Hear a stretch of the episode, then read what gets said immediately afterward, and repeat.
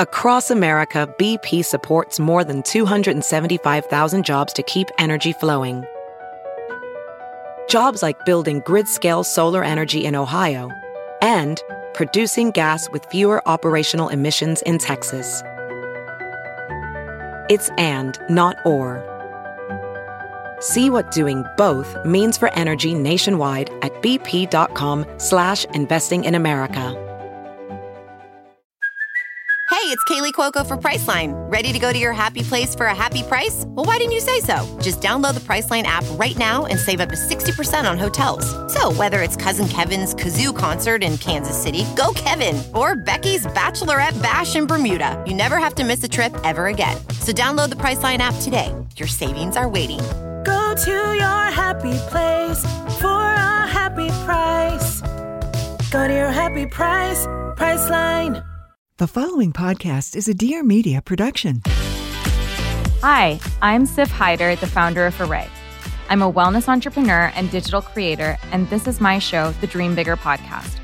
Listen, I love dreaming big, but you know what I love more? Actually having the resources to make those big dreams happen. And hey, dreams can sometimes be private jets, but other times they can look a little something like having the best skin of your damn life, or starting a successful business, or delving into spirituality. So, on this podcast, I chat with experts and thought leaders from different fields about their tips and tricks on doing exactly that. So, let's get right into it.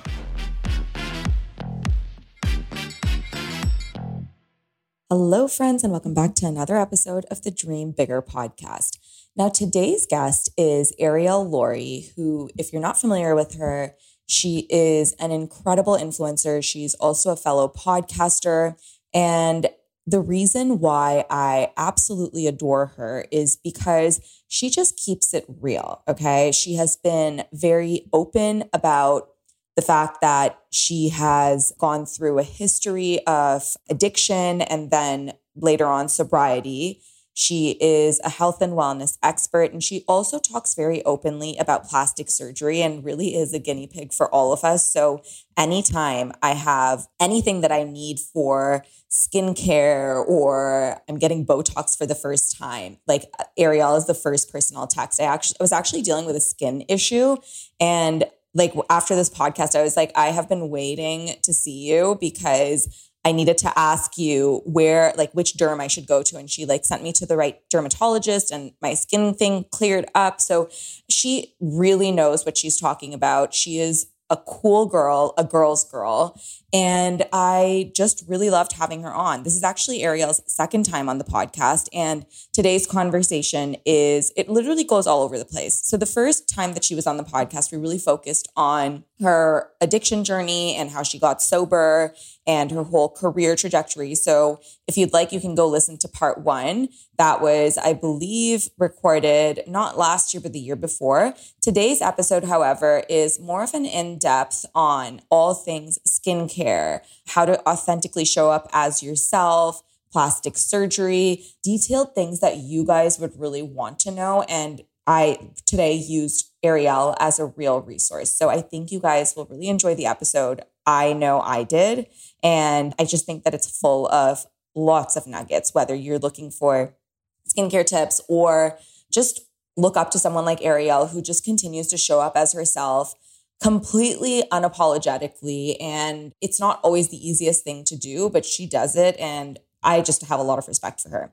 Anyway, before we get into the show, I have this week's review, which comes to us from Angie Sim. And she says, just started this podcast today and I've listened to three episodes. And I've already listened to three episodes. Love the information being shared, and I feel like it's coming from a close friend. Well, Angie, that is my goal. So I appreciate you recognizing that. And honestly, reviews like this make my whole day. So I really appreciate you taking the time to write this review. Guys, if you have a couple of seconds and want to support the show, all you have to do is open up the Apple podcast and go down to where it says rate and review the show and leave me a rating and a review. If you feel like I have earned it, please leave me a five star rating. And in the review section, honestly, let me know any feedback that you have, whether it is guest recommendations for future episodes, topics you've loved, topics you want to hear more of. The more feedback you give me, the better I can show up as a host. For example, I have brought on guests here that you guys have requested in the comments. I've done more solo episodes because I've gotten that recommendation from you guys in the review section. So I really do value everything you say to me and trust me, I'm here reading it all. I listen and it just helps me show up as the best possible host I can be. All right, with that, let's welcome Arielle to the Dream Bigger podcast. So I'm just going to dive right in. And I think that something that I've always admired about you is the fact that you are just so open and unapologetically yourself which i think is something you need in order to be a like good creator and just someone who's out in the world because so often people are like they just kind of like tiptoe around what they want to say because they want approval from everyone else. But you being you and kind of always being this open book, did you know that you like how did you come to terms with deciding to be that persona online and realizing that okay, maybe I'm opening myself up to criticism? It's definitely been a journey.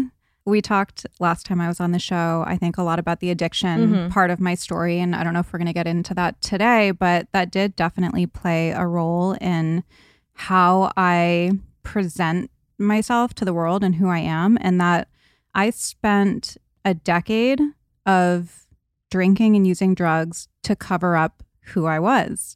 I had to work so hard to maintain this facade of who I thought you wanted me to be and how I wanted you to perceive me. And it was just layer after layer after layer. And it was so hard to maintain. And, and that was a big thing that the drugs and the alcohol did for me. So when I got sober, I realized that, you know, I really had to peel those layers of the onion, so to speak. And I learned who I was because I had no idea when I got sober. And it's always changing. I'm a different person now than I was six years ago when I Mhm. started my Instagram account. But I just kind of made a commitment to myself then to be authentic. And I think anybody who has been through a similar journey, and I think we've all been through periods where we try to be someone else, we try to assimilate to different groups, we try to put up a facade, and then we're able to be our authentic selves and be more genuine. It just feels like such a relief, you know? And so a lot of that was my sobriety. And when I started my Instagram account a couple years into sobriety, it was totally different back then. And I was still figuring out who I was and what my content was about. And I'm always growing and evolving that way. But I would say now, compared to even two, three years ago, and definitely the beginning, I don't give a fuck what anybody thinks about me. And I think it comes from now nine and a half years of sobriety, getting really comfortable with who I am, age, life experience, being really confident in my life choices. Like, I don't care. There's nothing that anybody can say to me or say about me at this point that's going to. I mean, people can insult me for sure, but like it just doesn't affect me. Like it just doesn't bother me because this is who I am. Mm-hmm. Take it or leave it, you know?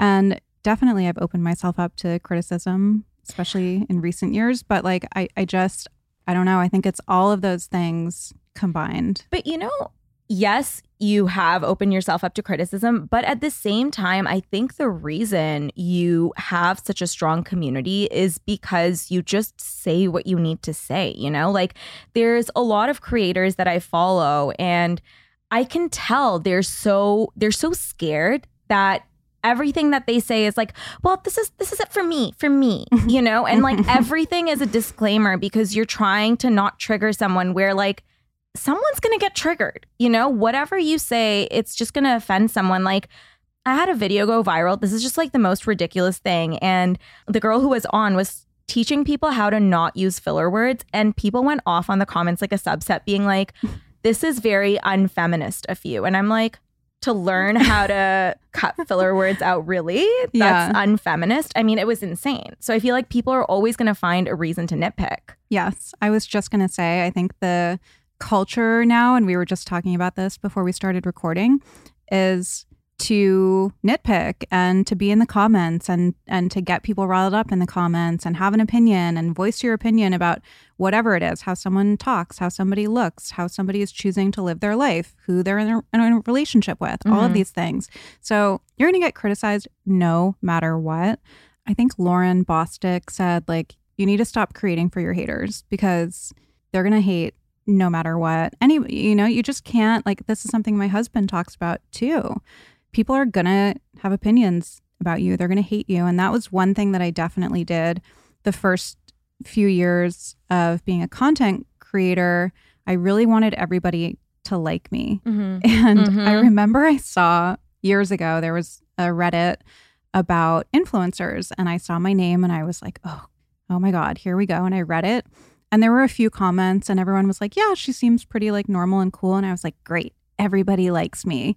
And then then a few years went by. Now I don't read them, but I see them. There's all different threads and people talking shit and screenshotting my my stories and talking about my appearance and what I'm talking about on my podcast and I'm like amazing people are talking. I'm reaching more people. Like if you're if everybody loves you, like you're doing something wrong. I'm sorry.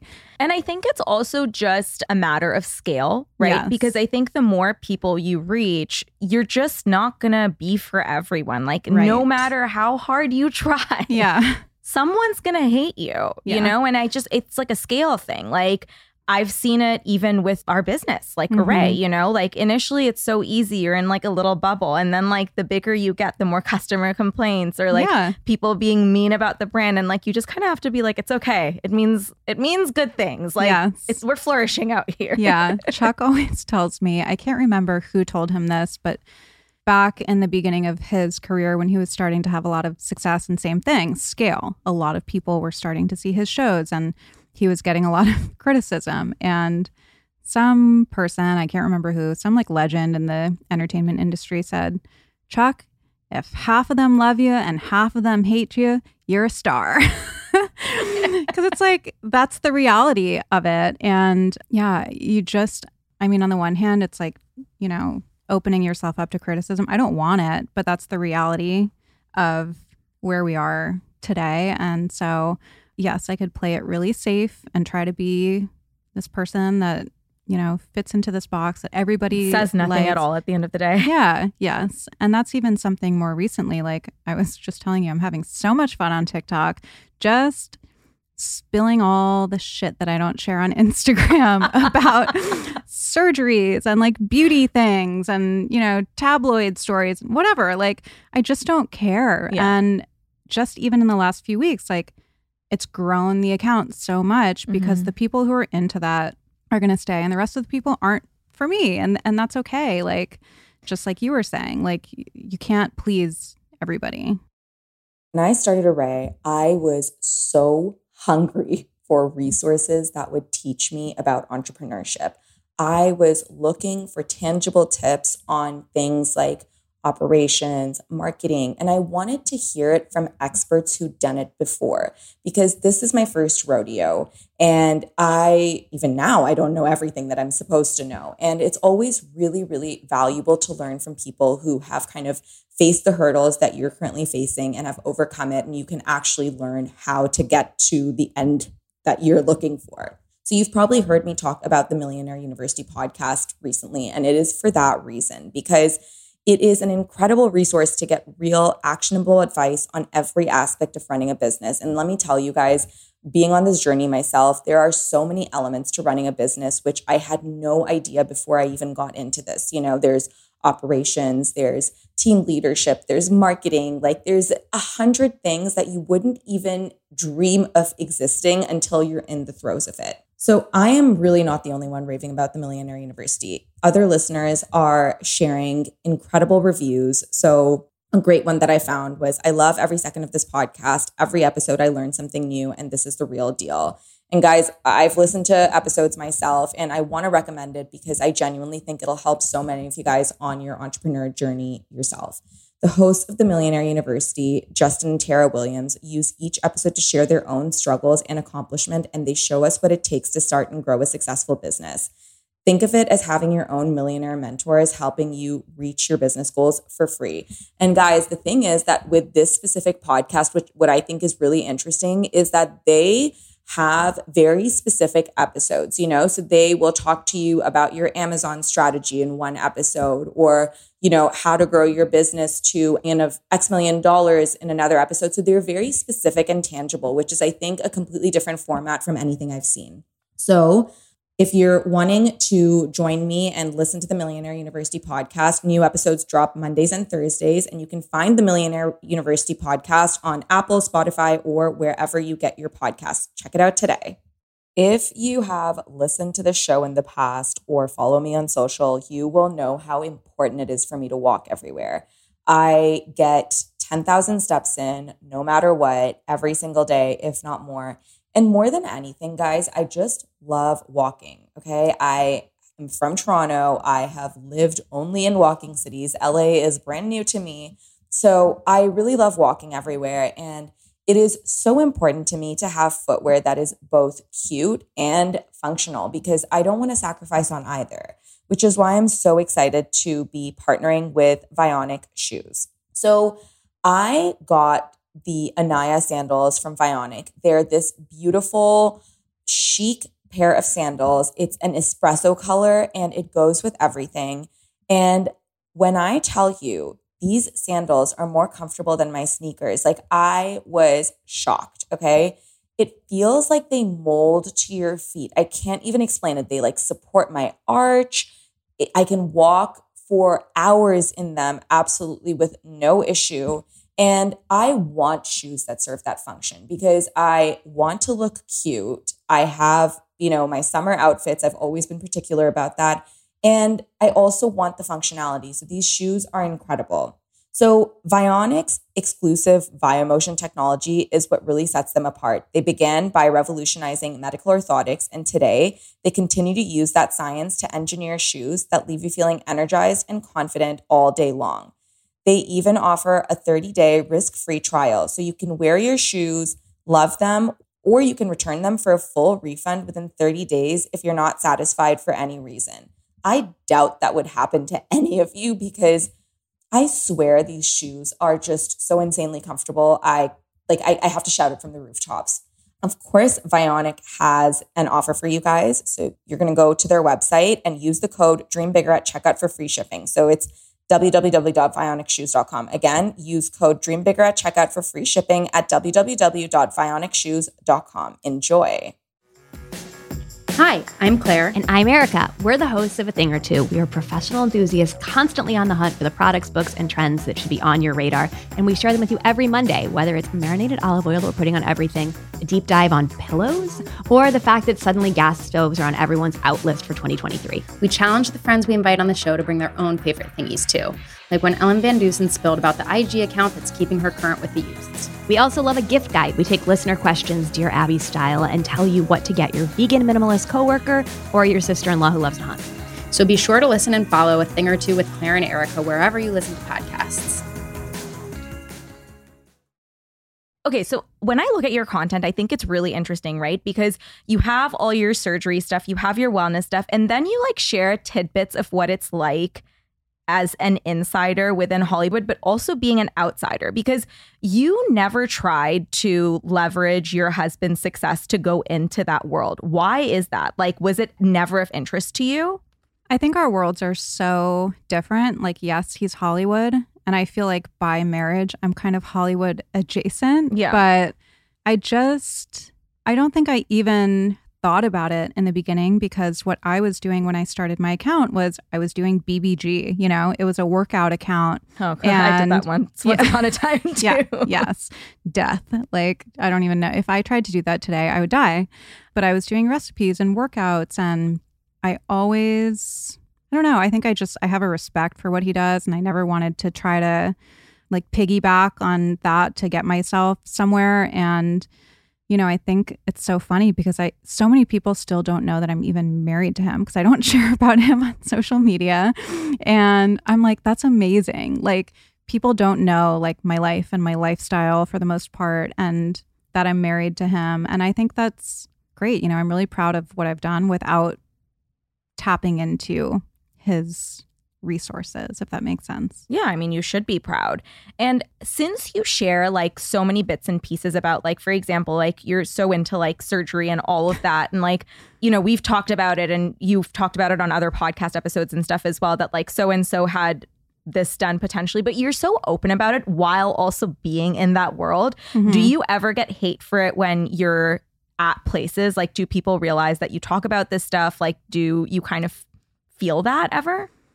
I don't know. If they know, they definitely don't say anything about it. And I think the people that I've alleged have had things done are mm-hmm. not people that I've run into anyway. Like, you know, the younger, like young Hollywood mm-hmm. kind of models. And I'm not trying to like out somebody. No. I understand that it's like a private decision and I get the backlash. Like, you know, I'm just a regular person and I get so much backlash if I share about it. So I can't imagine being on a bigger stage and being open about that. So I I definitely understand that, but yeah, if people see that content of mine, they don't talk to me about it. I feel like people are secretly like interested, but it's still so taboo and so like stigmatized, which is part of why I talk about it because I'm like this is the reality. Like people are doing this, especially in a place like LA. It's so common getting plastic surgery. I'm sorry, like whether you agree with it or not, it's like getting a manicure here. No, and it's true. Like I I even remember not being from here and like when I was younger, especially, it was like Botox was a big deal. Mm-hmm. And here it's like you come and it's like Botox is like it's it's literally quicker and it's like easier Mickey than Mouse. No, like yeah. seriously, like nothing. You know, it's yeah. it's insane. And I don't know actually like what is better. You know, whereby should people just continue to like deny it or say nothing or have transparency around it and influence other like really young girls to do the same? Like, I actually. I don't know. I don't know where I sit on the fence anymore because at one point I was like, I feel like everything should be disclosed. But at the same time, I'm like, okay, but does it change anything? Because instead of someone like feeling like, oh, like I need to hit this unrealistic beauty standard, maybe then they'd be begging their parents to, I don't know, like have them get whatever mm-hmm. surgery, like a BBL or whatever is happening yeah. these days. Yeah, that's something that I have thought about a lot and talked about a lot on my podcast with doctors and you know other people who have been open about procedures and I see both sides of it but I think as time has gone on I actually do think that keeping it private can be beneficial like I am just thinking of certain videos that I've done I make my videos about what I've done, being really open about my age. You know, this is what I'm doing at this age. Like, I'm a grown woman. And I just assume that my content is going to reach that target audience. But even like recently, I remember I did one video. I can't remember what I was talking about. And I saw some girl comment. She was like, Oh my God, I need this so bad. And she was young. And I was like, No, you don't. So I think that if somebody who has tens of millions of fans and followers was like, you know what? I'm actually not all natural. I got like a ponytail facelift, you know, at 20. Well, what is that going to do? I mean, what's worse, like the unrealistic beauty standard or being aware of this thing and how you and can still change? wanting because it, even yeah. as like a 30 something, late 30 something year old woman, like I do know the slippery slope that it can be when you realize what's available. And it's like, well, okay, where do you stop? Like, especially if you start at a young age. I don't know. It's just, I don't think there's a right answer. There isn't. But also, I think that when it comes to procedures, and you tell me if you kind of have this mentality as well.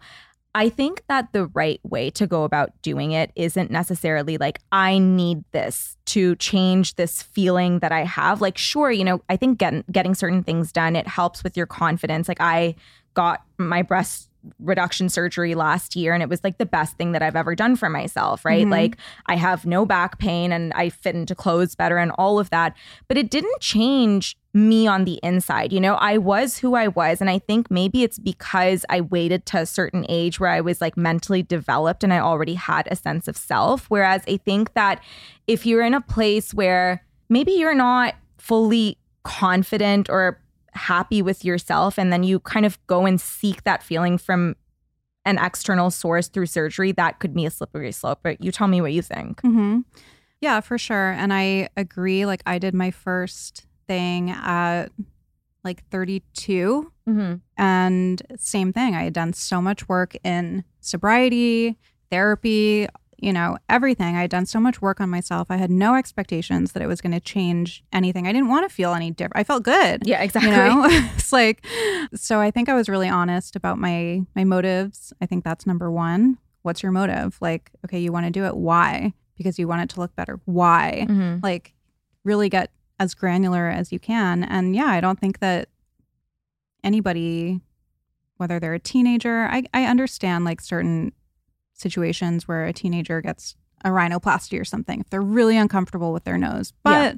I mean, I just don't think that somebody so young can make that decision necessarily for the right reason. And you see kind of the road that they can go down. We see a lot of people in the public eye who start doing things really young and then they're kind of unrecognizable and, and different people. And it's like, okay, you're 24. Like, what are you doing? You know? Yeah. Where does it end? And, and like, it's tricky. It's really tricky. And even with myself, like, I have to check myself all the time.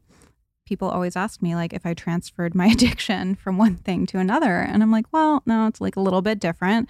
But I understand where that question comes from and yeah it, it's like i i also i don't think you're doing anything more than what people do here yeah. it's just you talk about it more so exactly. it feels like maybe you're doing more but mm-hmm. you're actually not thank you thank you i don't want to get defensive but yeah and i talk about it like in a if I do a TikTok where I'm like, oh, I did this, this, and this, well, it's like, oh my God. And I'm like, well, actually, I did that over the course of, you know, six years. But because I talk about it and I make repeated videos and I talk about it in my podcast and my content, like I understand the perception that it's like, well, this is all you do. Okay, you're you're gonna die. By the way, this is probably gonna be the biggest compliment ever. Oh, amazing! Nish thought you were 29 amazing. so I was like, whatever she has done works because Nish obviously knows nothing about your background. He, we just like hung out at Dear Media Ireland. He's uh-huh. like, yeah, she's so cool. yeah, she's, she's like 29, really right? Cool and I'm like, for a 29 uh, year old. Amazing. Yeah. Yeah. And like, that's the other thing. Like, I don't necessarily do things to look younger. I'm always just like, I want to look refreshed. Yeah. And I've talked about this before. I got sober and I did not look refreshed. I looked really, really weathered for lack of a better for lack of a better word. I mean, drinking, staying up for three days at a time, constantly, doing coke every day, Adderall, smoking a pack a day, in the sun, sleeping in makeup for I'm like tired listening for a decade. For a straight decade. I know, drank two nights in a row in Mexico City and I thought I was dying. oh my God. If I drank now, I would probably think I, that I, I was having a heart. I thought I was dying when I woke up. I was like, yeah, I can't, I can't even imagine. But yeah, it was like I came to, like literally came to at 28 and I was like, oh, like, who is this person? Once the fog cleared, I remember being at the Ritz Marina Del Rey with my boyfriend at the time and we took a selfie and I looked at it and I was like, unrecognizable, you know, and and I didn't even like set out to start doing things. I just remember I went to a doctor here and they were like, "Do you want to like throw some Botox there?" Mm-hmm. I had so many like static lines, like not even from moving my face, Stop. static my forehead. I wish I still had that picture. Yeah, it was crazy. What do you mean? It's like smoother than glass right now. The Botox. Thank you. yeah, it was crazy. I wish that I had I like deleted all my pictures from before and now I'm like, God, I wish that I had all of that to go back. If only I had known that I was gonna be making TikTok. Truly. like a little uh, before and after would have crushed. A little before and after would have been like so viral. but yeah, and like I, and I have a doctor who is very honest with me and like he'll be like, Hey, you know, is it, if this is bothering you, we can take care of that. And like and I just kind of defer to them. What have been the most, I guess, like like significant things that you've done that you think have made you look refreshed? it's really hard to pick one because I feel like that's another thing. So many people hyper focus on one area, mm-hmm. you know, and really the face needs to be in balance. And I think that's a mistake that a lot of people make, whether it's with Botox, filler, whatever. I think definitely my lip lift that definitely like balanced my face. Mm-hmm. I did fat transfer a few years ago. I feel like that helped because I just genetically had like a very flat face. And after I turned like 30, early 30s, when we start kind of losing some of that volume and the bone and everything mm-hmm. starts changing around 32, it just looked kind of like heavier on the bottom and flatter in the middle. And it just kind of like aged me. Where did you do it? Like around your cheeks or mm-hmm. my cheeks, under eyes, temples. And that was in 2021. Uh huh. So that helped to like volumize the face a little bit, which, you know, we associate volume with youth. Youth. So that was big. I think my doctor, Dr. Mascaro, always talks about like when you look at somebody, you're look you see their eyes first. There's like an order in which they see things. Mm-hmm. So, you know, I cleaned up around the eyes a few years ago and I think that made a difference. But it's like little tweaks over time where I think that's the way to do it, you know, instead of doing like all of it at a huge once. overhaul where it's like you have a face transplant. Do, that's my strategy. Do you feel like the fat transfer, I guess, like deterred your need to do like a ton of filler? Yes, for sure.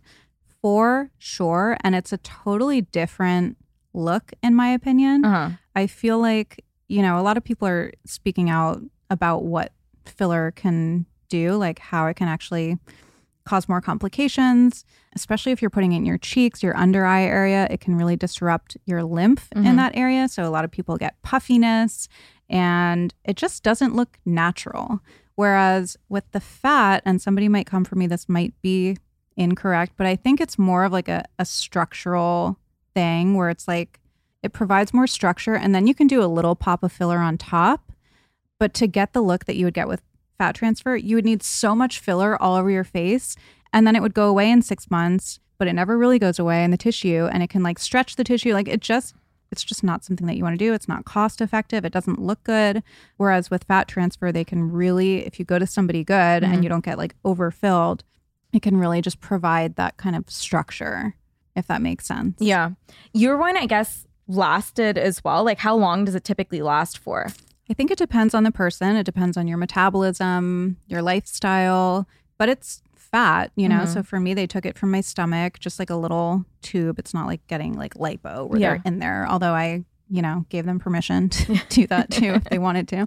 So I think it's technically supposed to be like semi permanent. I'm mm-hmm. doing quotes for everyone listening, where it should last around 10 or 15 years and then just naturally you know you that's incredible though yes. because filler you're just having to constantly go and get these constantly. fucking top top ups and like, you never know what you're gonna get like it's just, yeah, it's crazy. And you're spending thousands of dollars. And I'm more about doing like permanent things, like whatever I can do, high maintenance things to be low maintenance. I was trying to think of how I describe it. High maintenance to be low maintenance. That's my approach to like everything. And fat transfer was a big example of that because I'm like, great. I think I got half a syringe in each cheek of filler, like in the winter, mm-hmm. maybe mm-hmm. just like a little pop pop. Mm-hmm. And it's all about like shadows. Like that's another thing you know, my doctor says like filler is more about shadows. It's not supposed to provide a lot of structure. So the fat can do the structure and then the filler can do like the the shadow contour stuff. I swear, I feel like you were a plastic surgeon consultant in another lifetime. I think like maybe in my next life, yes. People I mean, people tell me that all the time. It's insane. Like, I think it's fascinating. That's the other thing. Yeah. Like, I'm truly fascinated by medicine. I thought I was going to go back to med school at one point, you know, in the last few years, like during the pandemic. My dad's a doctor. Like, I have always been just so fascinated in that whole world, like, mm-hmm. and, and what they can do. And I have a lot of friends who are in the industry. Uh, one of my best friends is a aesthetic nurse practitioner. One of my other best friends is my surgeon, mm-hmm. you know.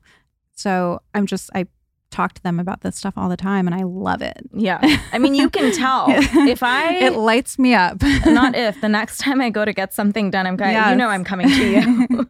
okay, I want to ask you about Fraxel because I've heard you talk about it. What the hell is it? So, I'm probably going to butcher this a little bit. Lasers I kind of just defer to the people who are doing them to like explain what everything does. Mm-hmm. But Fraxel is a type of laser and they have different kinds. So I'm not exactly sure on the mm-hmm. different kinds, but I'll talk about what I did. Yeah. So like a month ago I did fra- dual Fraxel. So mm-hmm. it's two different types of lasers. Mm-hmm. One is for texture and one is for pigment. And I've done it before. I have done like two or three on my face like once a year.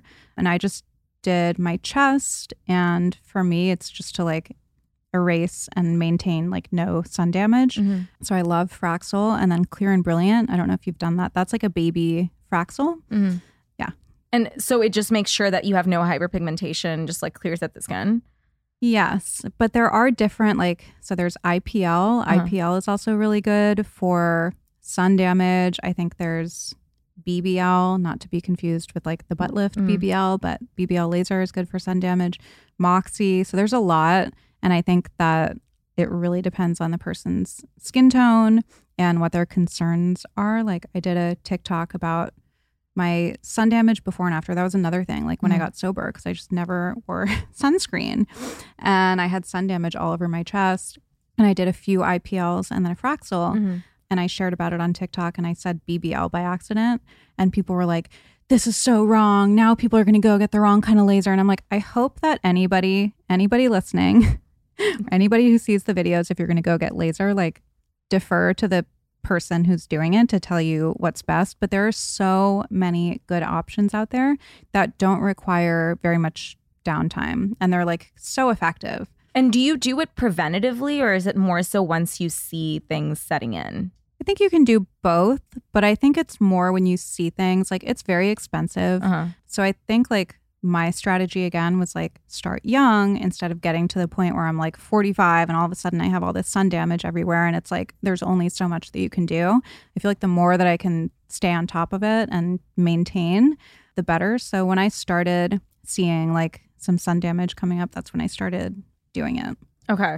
No, it's just it's just really interesting because I don't think people like when it comes to like we see these like plastic surgery or like you know these horror stories when it comes to like someone's face completely changing at a certain age it's because Mhm. like they decide to do it all at once whereas it, what you said before like tiny tweaks over time is I think the key here. hmm Yeah, and I think that more people are talking about that Mhm. and advocating for that.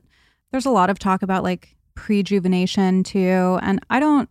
I Wait, mean, what's prejuvenation? prejuvenation is like the early facelift, like the young facelift, you know, late 30s, early 40s, or preventative Botox and stuff like that. And I think it really just comes down to the person, you know, like you don't need to do anything because like it's what other people are doing and you don't need to do something out of like fear that something is going to happen down the road. Like, I don't know. I think it's so personal for each person. How did you start kind of figuring out the things that you wanted to do? Like, you know what I mean? So that you weren't doing everything all at once and, like, I guess the right order of things. And how did you kind of figure out your team of like different like surgeons and nurse practitioners and stuff to keep around you to like help you make those decisions? So really it started with a nose job. Like I always wanted my nose done my whole life. I mm-hmm. remember begging for it when I was like 13 or 14. Like thank God my parents mm-hmm. didn't let me. And when I got sober, I was like, man, I want to do that, but I was like I'm going to give it a few years, you know, and see if this is something that goes away cuz a lot of emotions come up in early sobriety and you Mhm. can feel like you want to do something and really it's just putting a band-aid on something that you're feeling. I really wanted to be cautious. So finally I was like, no, I really want to do it. And I went to a surgeon here in Beverly Hills, Ben Talei. I don't think he does noses anymore. And through him, I met Jen Hollander, the nurse practitioner there. She does my Botox. I just saw her this morning. and that was what I did. What did I? I did something else with him. I think I did a brow lift with him a few years after that. Mhm. And then I was introduced to this doctor that I go to in Florida who is known for its lip lifts. And I did that with him in January 2020. Mhm. And then since then, like he and I became really good friends and we'll talk about things. Sometimes I'll be like, you know, my my eyes are like bothering me. I feel like, you know, the lids are heavy and I feel like I look tired or whatever. And he'll be like, oh, well, we can do this, this, or this. Mhm. Um, same thing with the fat transfer. You know, I was like, I don't know, my face, like it looks weird. Like I, I feel like I'm really flat. And he's like, we can do fat transfer. Mhm. So I think it's important to find somebody who shares your aesthetic because any surgeon, I feel like surgeons are kind of like designers Yes, I in that they're going to listen to you about what you want, but ultimately they're going to do it in their style. Mhm. And I was just lucky to find somebody who, like, we have the same aesthetic, we had the same vision. And so I'm just like, okay, I'm with you. We're on this journey. and like every couple years, if there's like a little thing that we can improve, we're like, I'm going to not necessarily look younger because I'm not trying to like look like I'm 18 here, but look refined. Yeah. You know, and that's something like I was just with Jen doing my Botox this morning talking about a friend of mine who had some things done around her eyes and she's stunning. She's always been stunning. And looking at her, you would never know that she needed to do anything. And looking at her now, you would never know she did anything. She Mhm. just looks more refreshed and refined. And Mhm. that's like the goal, you know? I definitely agree. I mean, that's I that's like the gold standard, really. Mhm. Yeah, like work where you can't tell that anything was done. Yeah, exactly. What are your must do skincare specific or like skin specific procedures that you like you've loved and you also recommend? I mean, skincare is number one. Mhm. Yeah, of course. I don't know if that counts as one, but you know, you can do all the procedures that are out there, but like if you're not taking care of your skin, it's only gonna look so good. So I'm very into my skincare routine. And recently I've been doing facial massage, like To game yourself? changer. No, I go to this place, Kosha Spa. Okay. It's in, I think it's technically Studio City. Uh huh. You have to go. It's called Kosha's. Kosha, K O S H A. Like literally making a note It is at this moment. So I went two Fridays ago. I go like once a month Uh huh. and they do buccal massage. So, you know, they get inside your mouth. But I do the last time I did the two hour custom face massage. Uh huh. And she's starting like with hair oil and just like scratching your head. And I'm like a glutton for all of this stuff. Like I could get a day long massage and be happy. Like I Oh, would yeah, not. same. Whereas like my husband is like, I after an hour, like I'm out, like tapping Nish out. is the same. he like has no patience for it. I'm like, Oh my you mean God. this is the best thing Yeah, I was like, wait, two hours is up. Like, can we do another two? Like, no, we're not done yet. Yeah, she's like combing your hair back, and then she's like down, like at the nape of your neck, just like scratching, and then doing like your chest and your shoulders, and then she works her way up to your face, and she's using gua sha and doing buccal massage and doing microcurrent, and then they have these like cold ball things and this mass. It's like heaven, and the room is dark and she does a sound bath.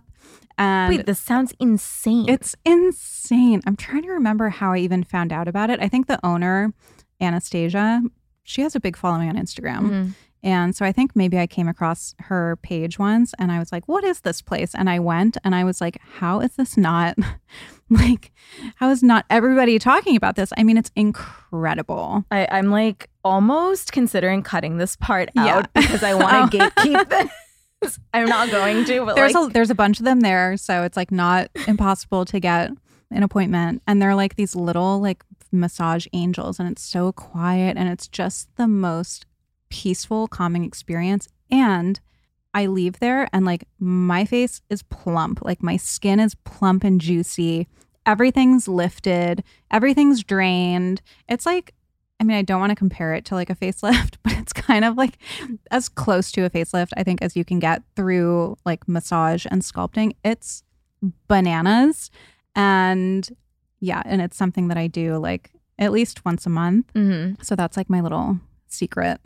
Okay. Not and- so secret, secret. well, no, I mean, I, you'll see me in there too. Yeah. I'll be coming in for the next go. appointment. Yes, please. we should go. It is When like, you're back from New best. York. Yeah, and there's like good little cafes nearby. Like it's it's cute for like a girls' day. Okay, for I love this idea. Mhm. What other procedures that you like do you feel like are game changers? Like is Fraxel up there for you? What do you recommend? For me, yeah, Fraxel is, is a big one for me. Let's see, facial massage, Fraxel. They also do a facial at the facial massage place, but I do like getting a facial if I'm having some sort of skin thing going on or like if I'm traveling and my skin is freaking out. But I do, I keep it really simple. Like the skincare is probably 85% to 90% of my maintenance. Mhm. And then I'll do things like the massage, I'll do laser, usually in the winter, just to like eradicate anything that may have cropped up every year that I age and some of that sun damage and sun exposure accumulates. And then like Botox every, I don't know, a couple times a year. Mhm. That can definitely help with like the glass forehead, Yeah. like you were saying. It looks insane. but that's pretty much it. Like I don't have a very intricate, complex. and skincare must haves, because this is an audience question. Like many people ask this, in fact. hmm Skincare must haves are my Jan Marini system. Like, I am not a paid shill for Jan Marini, but it changed my skin so much. And it was shocking to me because there's so many actives. Uh-huh. And last year I got acne out of nowhere last Yeah. summer. Cystic acne, like around my jaw, my Wait, neck. why? It was crazy. I don't know. I think maybe it had to do with stress. I was going through a difficult time, a lot of changes. I was having some gut issues. I had had a surgery. Like, so I think it was just a lot of things maybe that accumulated and my skin was freaking out. But I tried all of the internal things, you know, but it was very, it was just so disheartening. Like, Yeah. I'd never struggled with acne before. And I just have so much empathy for anybody who struggles with their skin because, like, there were days when I didn't want to leave the house because I was so uncomfortable and I felt like it was so out of my control. I was trying everything. I was Mhm. like, I don't understand. Like, I eat well, I exercise, I meditate, I sleep, you know, eight to nine hours a night. Like, I am not eating dairy. I'm not doing the things that you might think would cause flare ups. Yeah. an acne flare up. It was just, it was so hard. So, anyway, long story short, I went to Candace, LA facialist, and she put me on Jan Marini. And I was like, this is crazy. Like, so many actives, glycolic, like so many acids a night, vitamin C morning and night. At the time, my skin was so sensitive. Like, all I was doing was cleanser Mm-hmm. which was probably part of the problem, but I couldn't tolerate anything. Anyway, long story short, it like totally changed my skin. I did go on spironolactone too at that time, which I think helped with, you know, the hormonal Mhm. stuff. I think that was part of it, but spironolactone didn't change the quality and the texture of my skin and everything. And this Jan Marini system really, truly did. Like, I feel like it took five years off my skin. Wait, what's in the system? Like what products? So, okay. I'll go through my whole routine. Yeah. So I do well, I do Elemis cleansing balm. That's one. It's really good. really good, really gentle for just Mm-hmm. removing makeup, sunscreen, all of that. Then I do the Jan Marini bioglycolic cleanser. Mhm. It's a glycolic acid cleanser. Every day I do this. I mean, last summer it would have like burned my face off, I would have thought, but no, it keeps it really exfoliated and it just helps to I think allow the other ingredients to penetrate in the rest of the products. So I do the glycolic cleanser, then I do DMK Melanotech drops. Those helped to like heal all of the acne marks. Really really good for pigmentation, acne, scars, things like that. Then I do the vitamin C, Jan Mhm. Marini. Then I do, uh, she has something called BioClear lotion. Mm-hmm. It's azelaic acid, mandelic acid, and another kind of acid, This is nighttime or both, both? Okay. morning and night.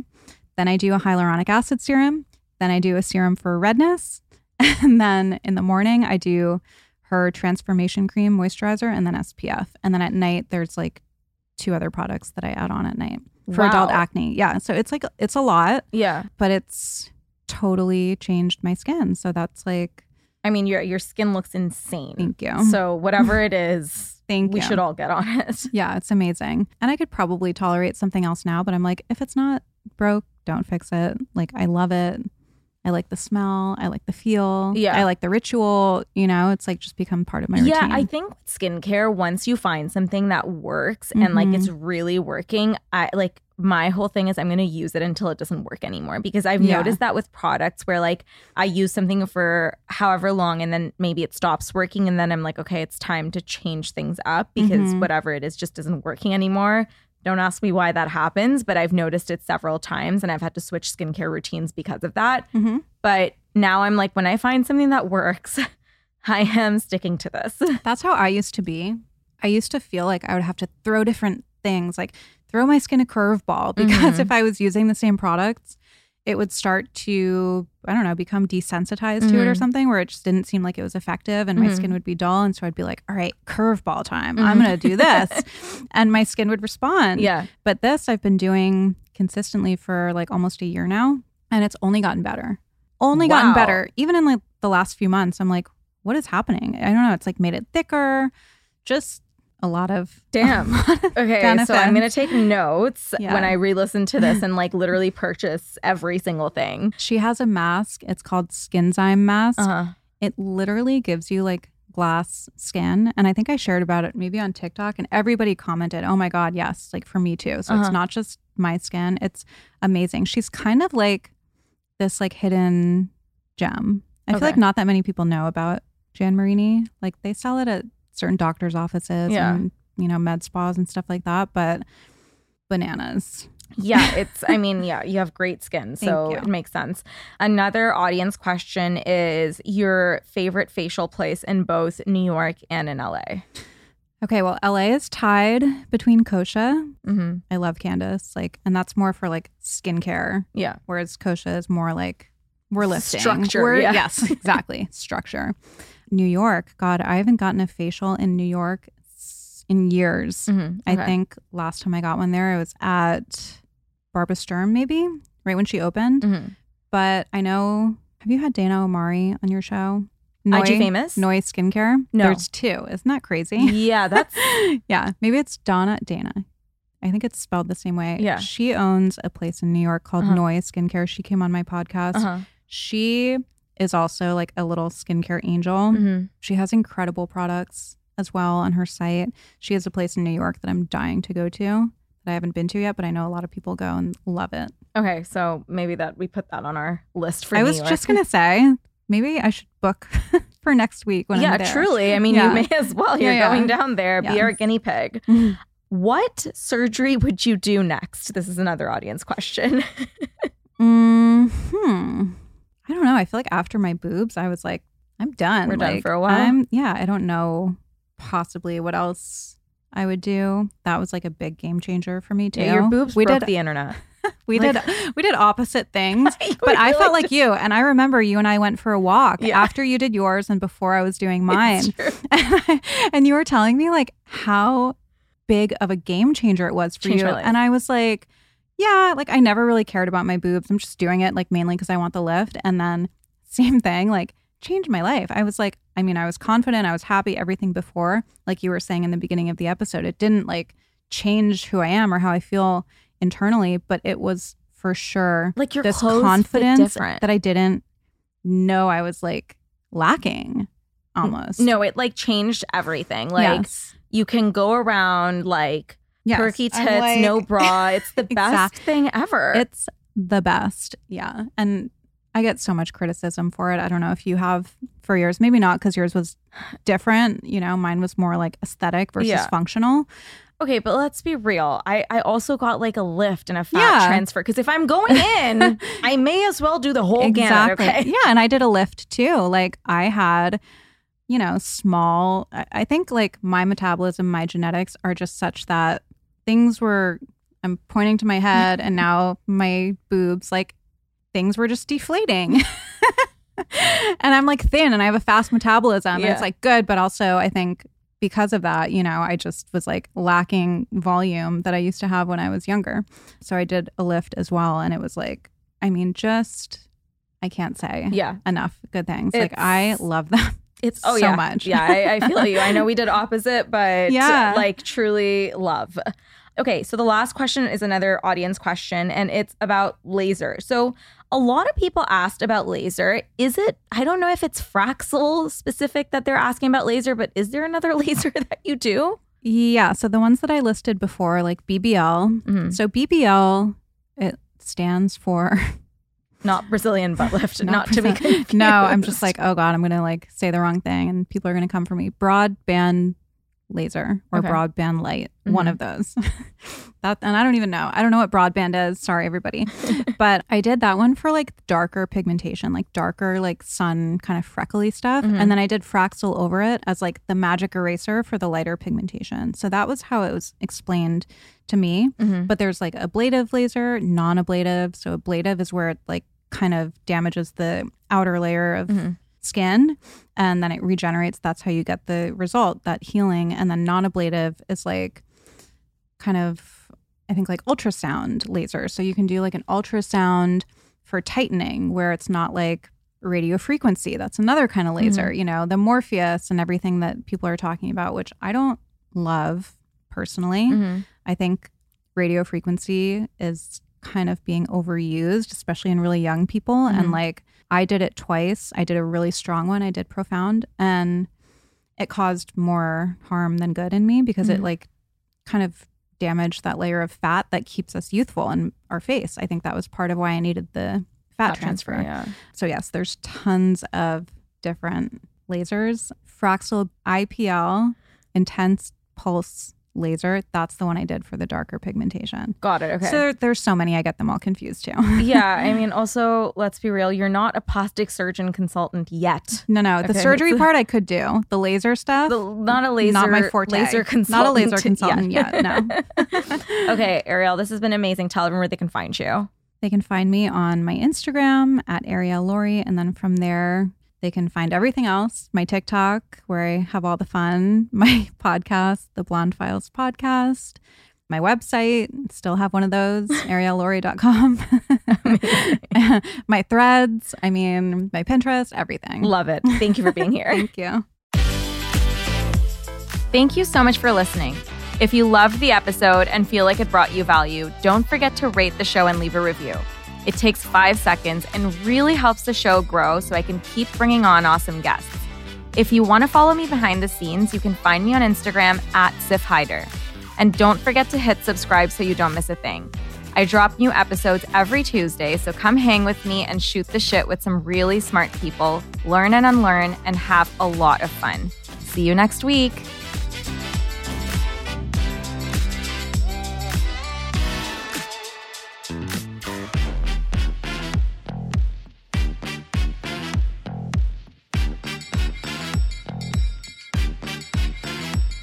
Please note that this episode may contain paid endorsements and advertisements for products and services. Individuals on the show may have a direct or indirect financial interest in products or services referred to in this episode.